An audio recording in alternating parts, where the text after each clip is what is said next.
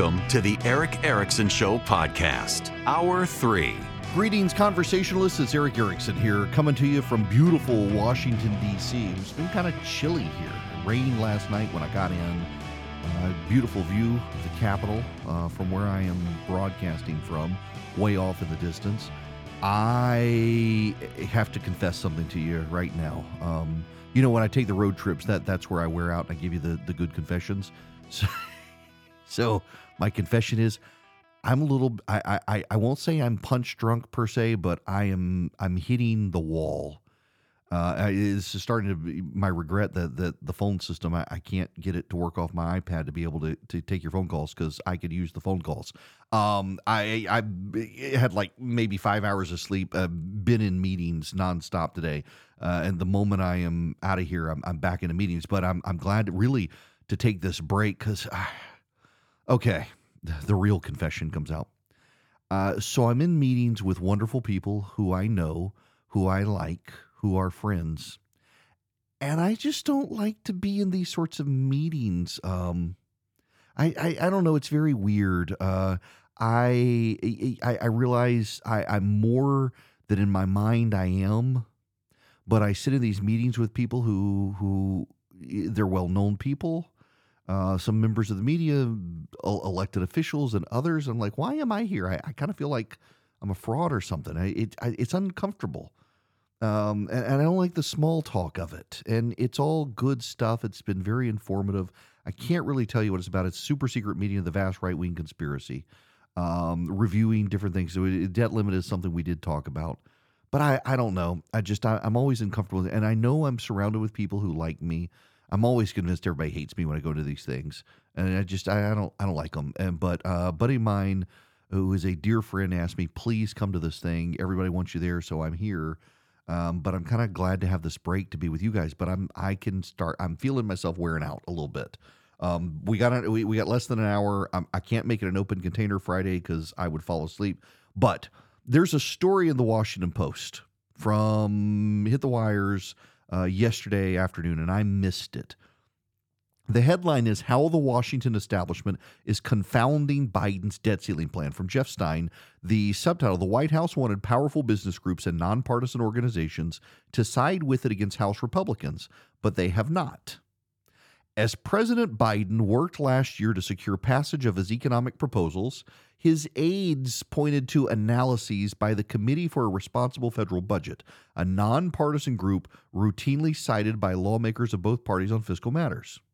But this year, when the White House and House Speaker Kevin McCarthy dug in for a protracted stalemate over the U.S. debt limit, the nonpartisan committee released a statement in April praising House Republicans' bill on the issue as a realistic and extremely welcome first step in talks. Administration officials were stunned by the announcement, which they thought encouraged what they consider McCarthy's reckless brinksmanship over the nation's credit, according to three people who spoke on the condition of anonymity to describe the private reaction inside the White House. We were livid, one of the people said. And let's be honest, that nonpartisan think tank tends to lean left anyway, regardless of how they say nonpartisan, so they were really surprised by it. The frustration among Biden's aides reflects a pivotal dynamic in the debt limit fight that could prove crucial to whether the United States avoids a catastrophic default.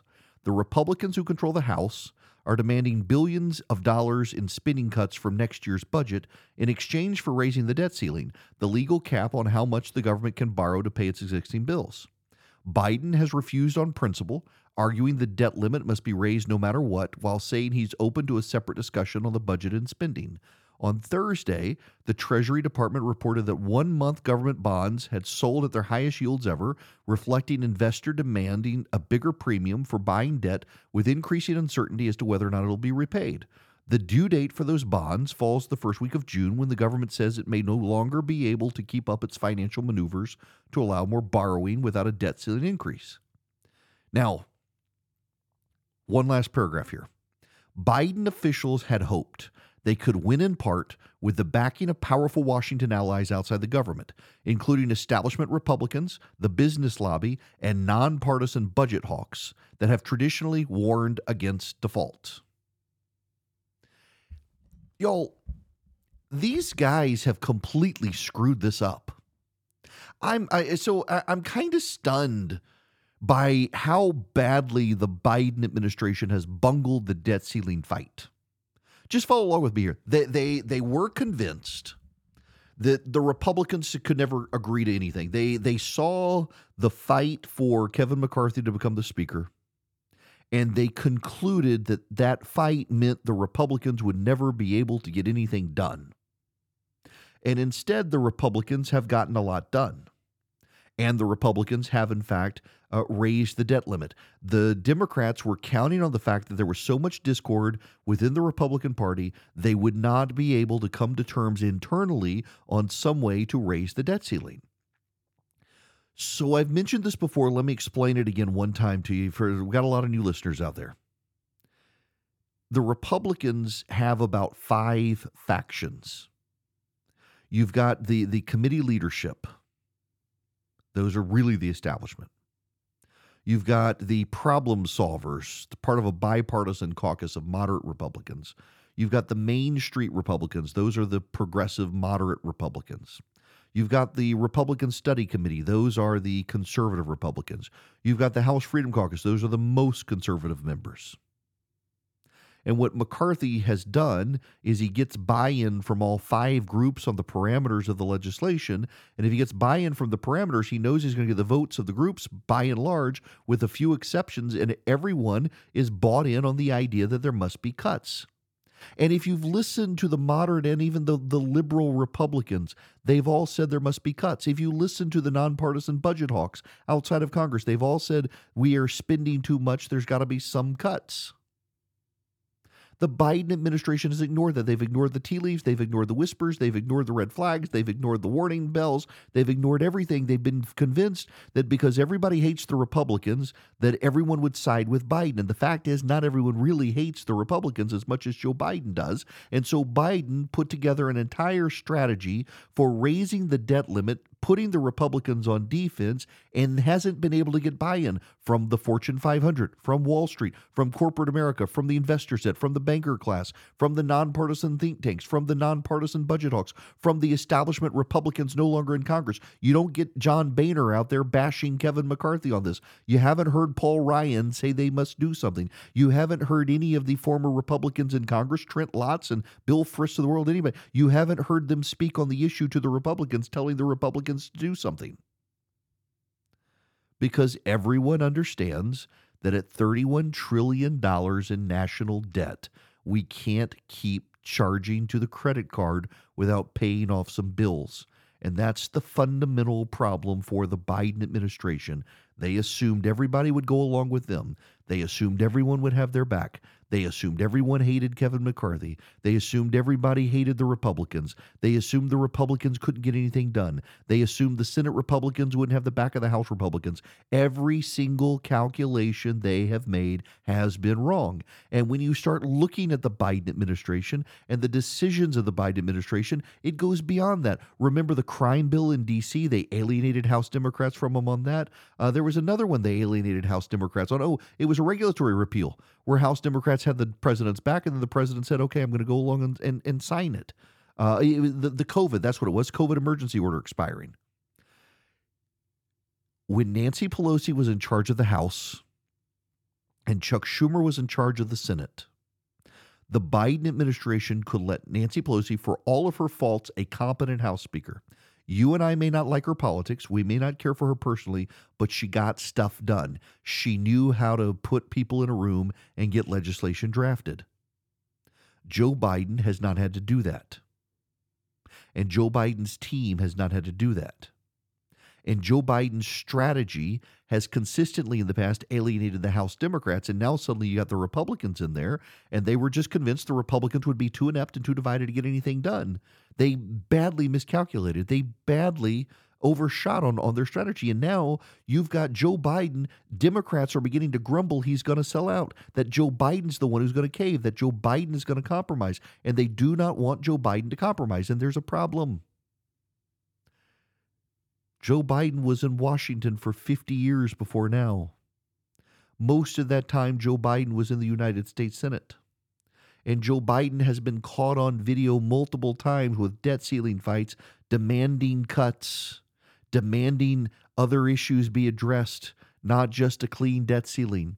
So Joe Biden cannot demand a clean debt ceiling increase when Joe Biden, the senator, never wanted a clean debt ceiling increase. He always wanted to tie it to something. Why is this Joe Biden different from that Joe Biden? The White House doesn't have an answer for it. This White House has screwed up. And that leads me to believe that there's never been strategic genius at the White House. I mean, I didn't think Ron Klain, when he was there, was very smart. It was always in my mind that they were allowing Nancy Pelosi to, to run the shop because Nancy Pelosi had to get stuff through the House and she had a very small majority herself. And so the result is that Joe Biden is being exposed and his team is being exposed for not being very good managers of the, the legislation in Washington, not being very good managers of the partisan policy flow in Washington. They underestimated the Republicans so badly. And I think a lot of people overestimated the Biden team. And it turns out that the Biden team looked competent when Nancy Pelosi was in charge of the House and guiding their legislation through the House of Representatives.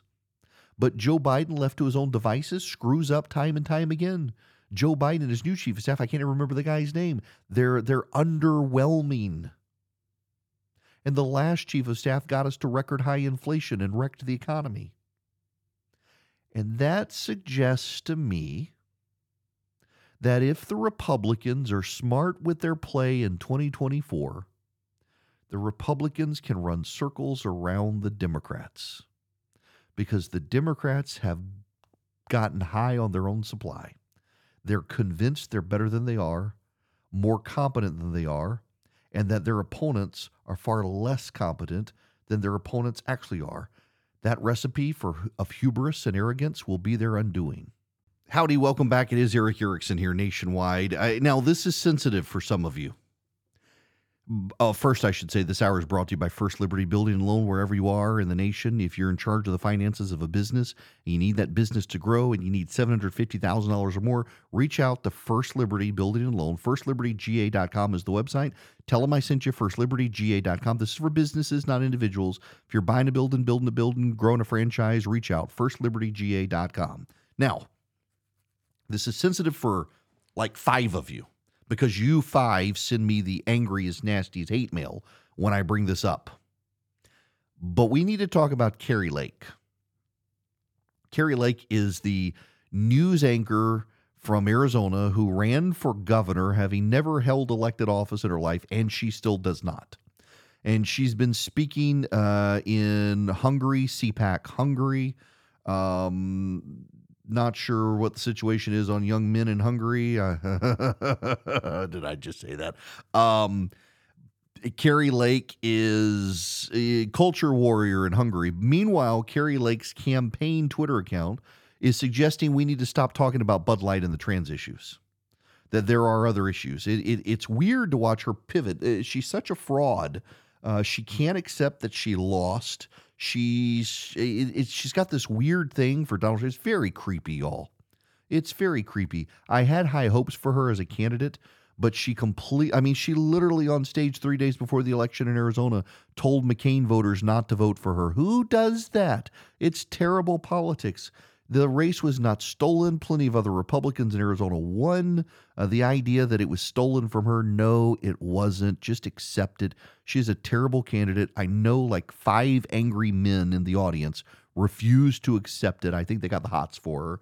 Uh, but she was a terrible candidate, uh, and I thought she was going to be very good, and she wasn't, and she blew it at the end. She's been elected to nothing, and yet somehow she's the star at CPAC Hungary, as if we're going to pay attention, playing the culture warrior role in Hungary, while her Twitter accounts are telling people lay off the culture war stuff, stop focusing on the trans stuff, stop focusing on Bud Light. Y'all, look at the Bud Light issue. It was not conservatives that boycotted Bud Light; it was Americans. The same Americans who refused to go to Target when Target allowed men into the women's restroom. The polling, this is something I can talk about from this meeting in Washington. The polling among married women with children in this country is so off the chains for the GOP on this issue, the Democrats can't even see it coming. Women with children do not want their daughters competing against boys in sports, particularly when their daughters a lot of times need the scholarships to go to college. Women do not want their daughters having to compete against boys. They don't want them hurt on the field. They don't want the boys in the girls' bathroom. The polling is so solid for the GOP, and yet you got Kari Lakes out there saying, leave these issues alone, stop talking about these issues. We need to talk about other things. I think there is one person in the country who does need to move to crimes and jobs in the economy. That guy is Ron DeSantis. But that doesn't mean don't talk about what he's done. The issue for DeSantis, and I want to talk about this, is he's about to enter the race. Um, when we come back, I'll talk about a little more. But we all know what DeSantis has done I mean, most Americans think the only thing he's done is go to war with Mickey Mouse. So I think he needs to pivot. But Republicans can't abandon the culture war. Now, that doesn't mean you should prioritize it over everything else. I've long said, I maintain, I'm convinced that I'm right, that the Republicans do need to focus on jobs, crime, the economy first. But that doesn't mean they don't need to talk about the culture stuff. They need to talk about the culture stuff. The polling outside of abortion Abortion's not good for the GOP right now, but all the other culture stuff is good. The transgender agenda, good. Uh, the indoctrination of kids, good. Uh, the, all of the stuff. And, and all you have to do is look at Bud Light and realize it wasn't just conservatives who boycotted, it was Americans. Conservatives don't have that level of clout. Conservatives can't organize a national boycott to impact sales in a company like that. They just simply haven't done it. Progressives, by the way, haven't been able to do it either, but the media disproportionately credits progressives for boycotts and suggests that impacts are caused by progressives. They never do that for conservatives. They never do because they really know deep down neither the angry progressives nor the angry conservatives have that much economic clout. It's the middle, the moderates, the independents. They're the ones with the clout. They're the most of us in the country. And they're the ones rebelling, same ones who rebelled against Target. The polling is there for us. For Kari Lake to be in Hungary being culture warrior princess, while here in this country on her Twitter feed saying we need to ignore these issues and move to other stuff. And by the way, it is her team. No one disputes it's her team. There's been no hack, none of that. Uh, it's just it's it's absurd posing. DeSantis, on the other hand, I think he needs to focus more on jobs, crime, and the economy. I want to talk about that when we come back, as people are already writing his obituary, and he hasn't even gotten into the race. All right, the last half hour of the show, and then I get more meetings. Aren't you happy for me? I hope you guys have a great re- weekend. I do actually want to watch the coronation tomorrow. I won't be able to. I got my buddy Cole wants me to to speak uh, to Frontline Policy. Somebody tell him I got the name of his of his group right. Uh, I'm going to speak in the morning. I don't even know the topic yet. I'll figure out the topic, but I'm going to be there. Okay. I want to talk about DeSantis while my brain is still working before I go deep dive into more polling stuff with uh, all the people at these meetings. Um, I, I'm trying not to spend as much time on the 2024 stuff because I feel in many cases it's repetitive. And in most cases, I'm already burnt out on 2024. Like I, I don't I'm dreading having to get into it. And I realize the news will change and the dynamics will change. And I always feel like if if I feel, I think, I, I think that when I am burnt out on a topic, you guys have to be burnt out on the topic. I realize I tend to engage in these topics a lot more than many of you engage in these topics just because of the nature of the show and what I do for a living. But I just I I, I I'm fundamentally kind of bored of the topic already. However, that being said, I am really intrigued by the by the obituary of the DeSantis campaign being written. Larry Sabato is a broken man. Larry Sabato is Sabato's crystal ball. He's from the University of Virginia. He has, in the past few years, shown himself to be an extremely rabid partisan, which casts doubt on on how he was ever fair to begin with. Well, he wasn't. He was always progressive. But the media has given him some level of clout to pretend to be fair when he's not. And the man doesn't like Republicans, despises Donald Trump.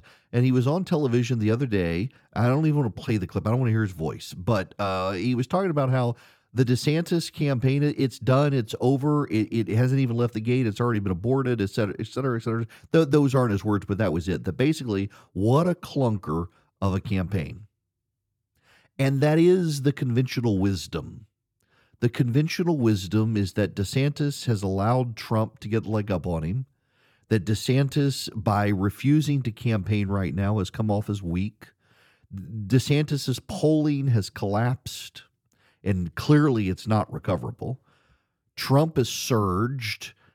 But I just keep coming back to it. I was having this conversation with a major national reporter the other day who you all would know who was was picking my brain on this because he's kind of flummoxed by it as well. All of the people who have written the obituary of the DeSantis campaign, and the man has not even declared his presidential candidacy yet. He hasn't even started his exploratory committee yet.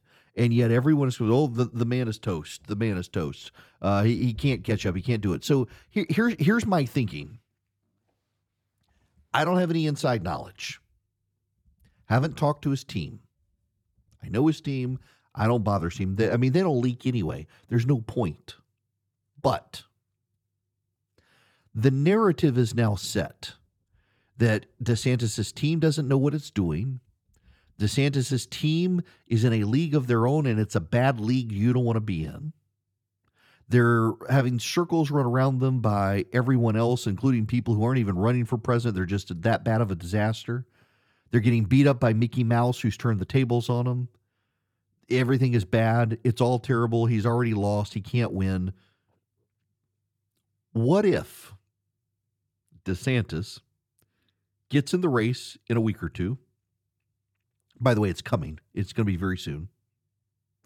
He gets in the race and fires on all cylinders.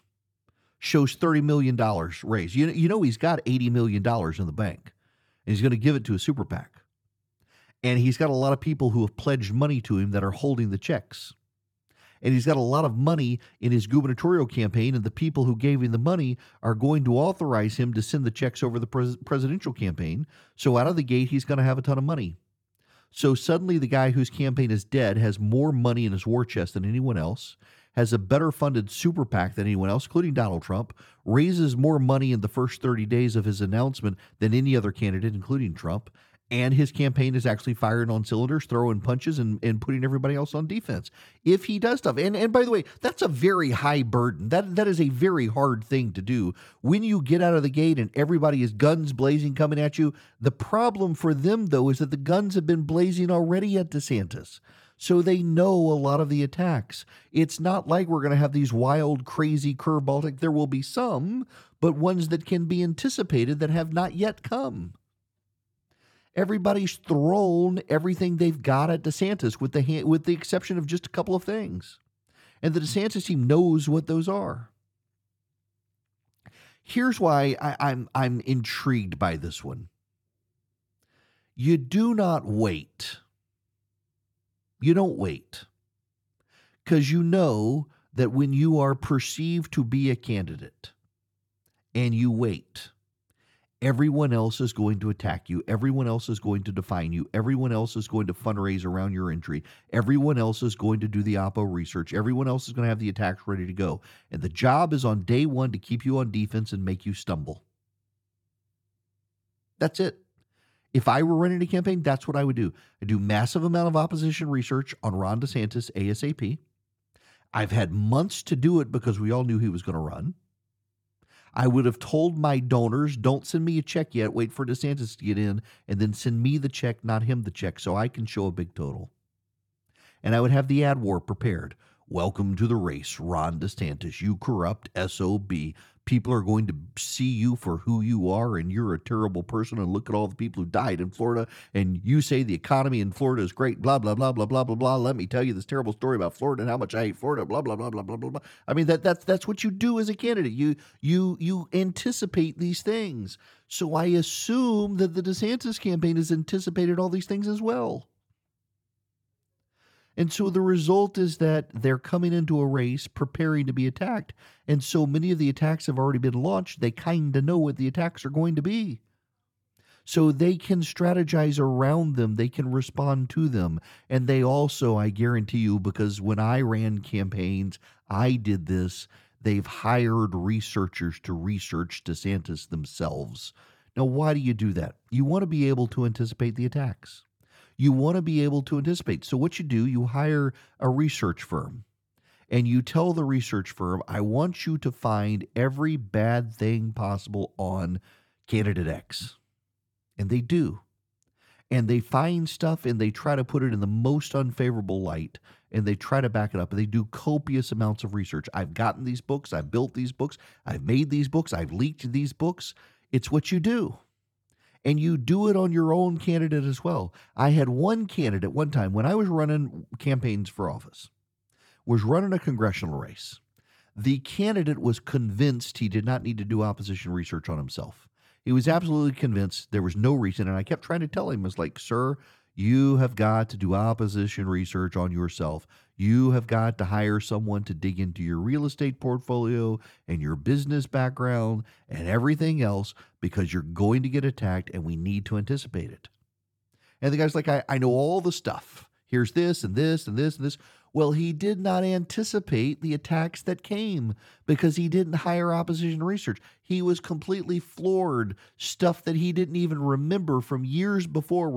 One of them was a business deal. One of them was a book that he had published, and like when he was eh, getting his doctorate, it was it was a disaster for him, and he lost. And I told him, "This is what happens." The DeSantis team is smart the DeSantis team knows. They've done the opposite research on DeSantis. And the funny thing is, all these other campaigns had no impulse control. Trump's in particular had no impulse control.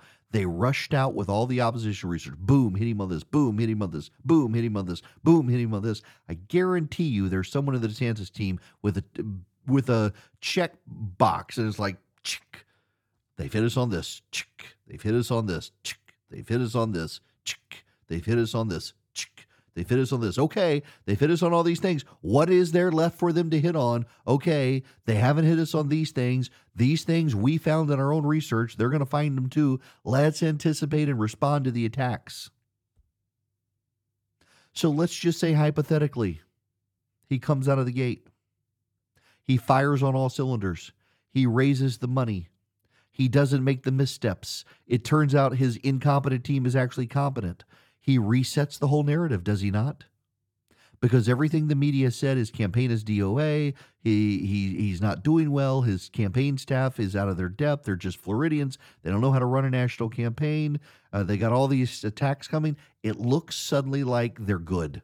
It looks suddenly like, hey, DeSantis might know what he's doing. And it forces a relook by the voters who have been turned away from him over the last month of negative coverage. And that's the important thing. It forces the reboot, it forces the relooking, it forces everybody to pay attention to a guy they were starting to write off. And that could work well. Not only could it work well generally because it forces people to look again, but it could work well more specifically in that it then drives greater skepticism of the narratives around DeSantis. When all the media has told you X and the reality is Y, you're even more skeptical of the media. And everyone is generally skeptical of the media, but also tends to go along with the media, particularly when the media tells you what you want to believe anyway.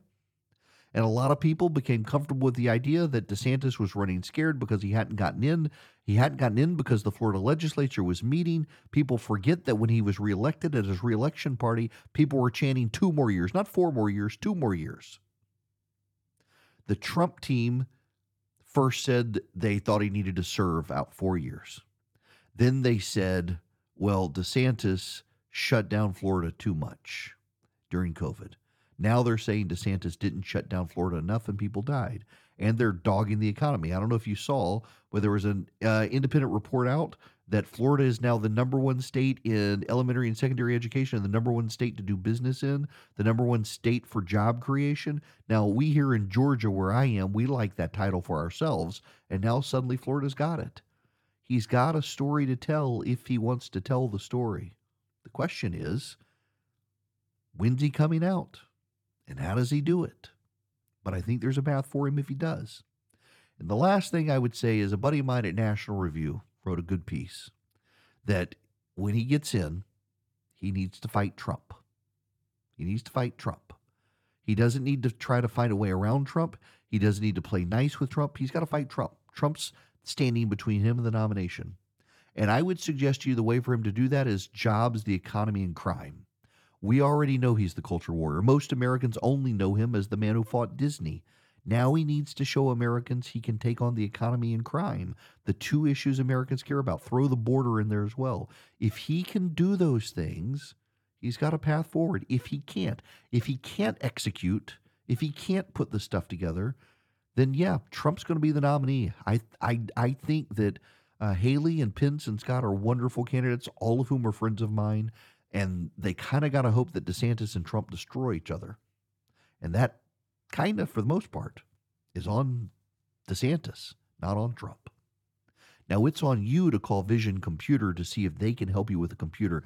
Listen, I mean this very seriously. Their customer service is so good. If you've got an elderly relative you want to buy a computer for, let Vision Computer do it because you may not need all the fancy stuff from the big boxes, big box stores. Vision can custom build it for you exactly what your your senior citizen parent, grandparent, whatever needs to stay with the grandkids to be able to video call them, what have you, and will handle their tech support. So your grandparent or your parent is not calling you for tech support, but Vision Computer, and they answer the phone within about 15 seconds. If they can't help immediately, they take a number, they call you back. They don't put you in in call waiting hell. They take care of you. If you call them at 404 Compute, ask about the Erick Erickson special. You can't find that on their website, which is visioncomputers.com, by the way. Now, if you don't have a computer from Vision, but you want their world class technical support, you can pay an annual fee, small annual fee. They will be your people. They can remote into your computers. They can take care of your computer remotely. They can help you with email. They can help you with viruses. They can help you with everything with your computer. Most often, you don't even have to take your computer to them, they can just do it remotely.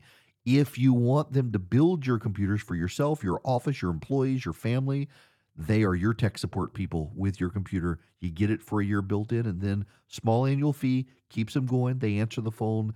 Their customer service is the best. Go to visioncomputers.com or call them 404 Compute. Tell them I sent you 404 Compute. Ask about the Erick Erickson special.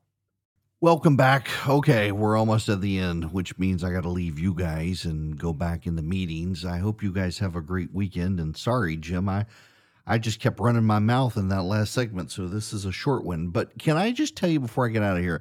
So you know, our oldest is looking at colleges, and listen, I I, I get so much, so many d- emails from people trying to be helpful. I I appreciate it. I I want to thank all of you. I can't respond to all of it, but then some of us like, oh no, you should send your kid here. It, the amount of people who think they should like weigh in on where I send my kid to college and how I should raise my kid is, is it just mind numbing to me. Um, and I, I, I, I don't know. I, I, get a lot of helpful emails like you should consider this, and this is a great school you should put on your radar. But I mean, some of the the emails are just like, I can't believe you would let your kid go to this sort of school.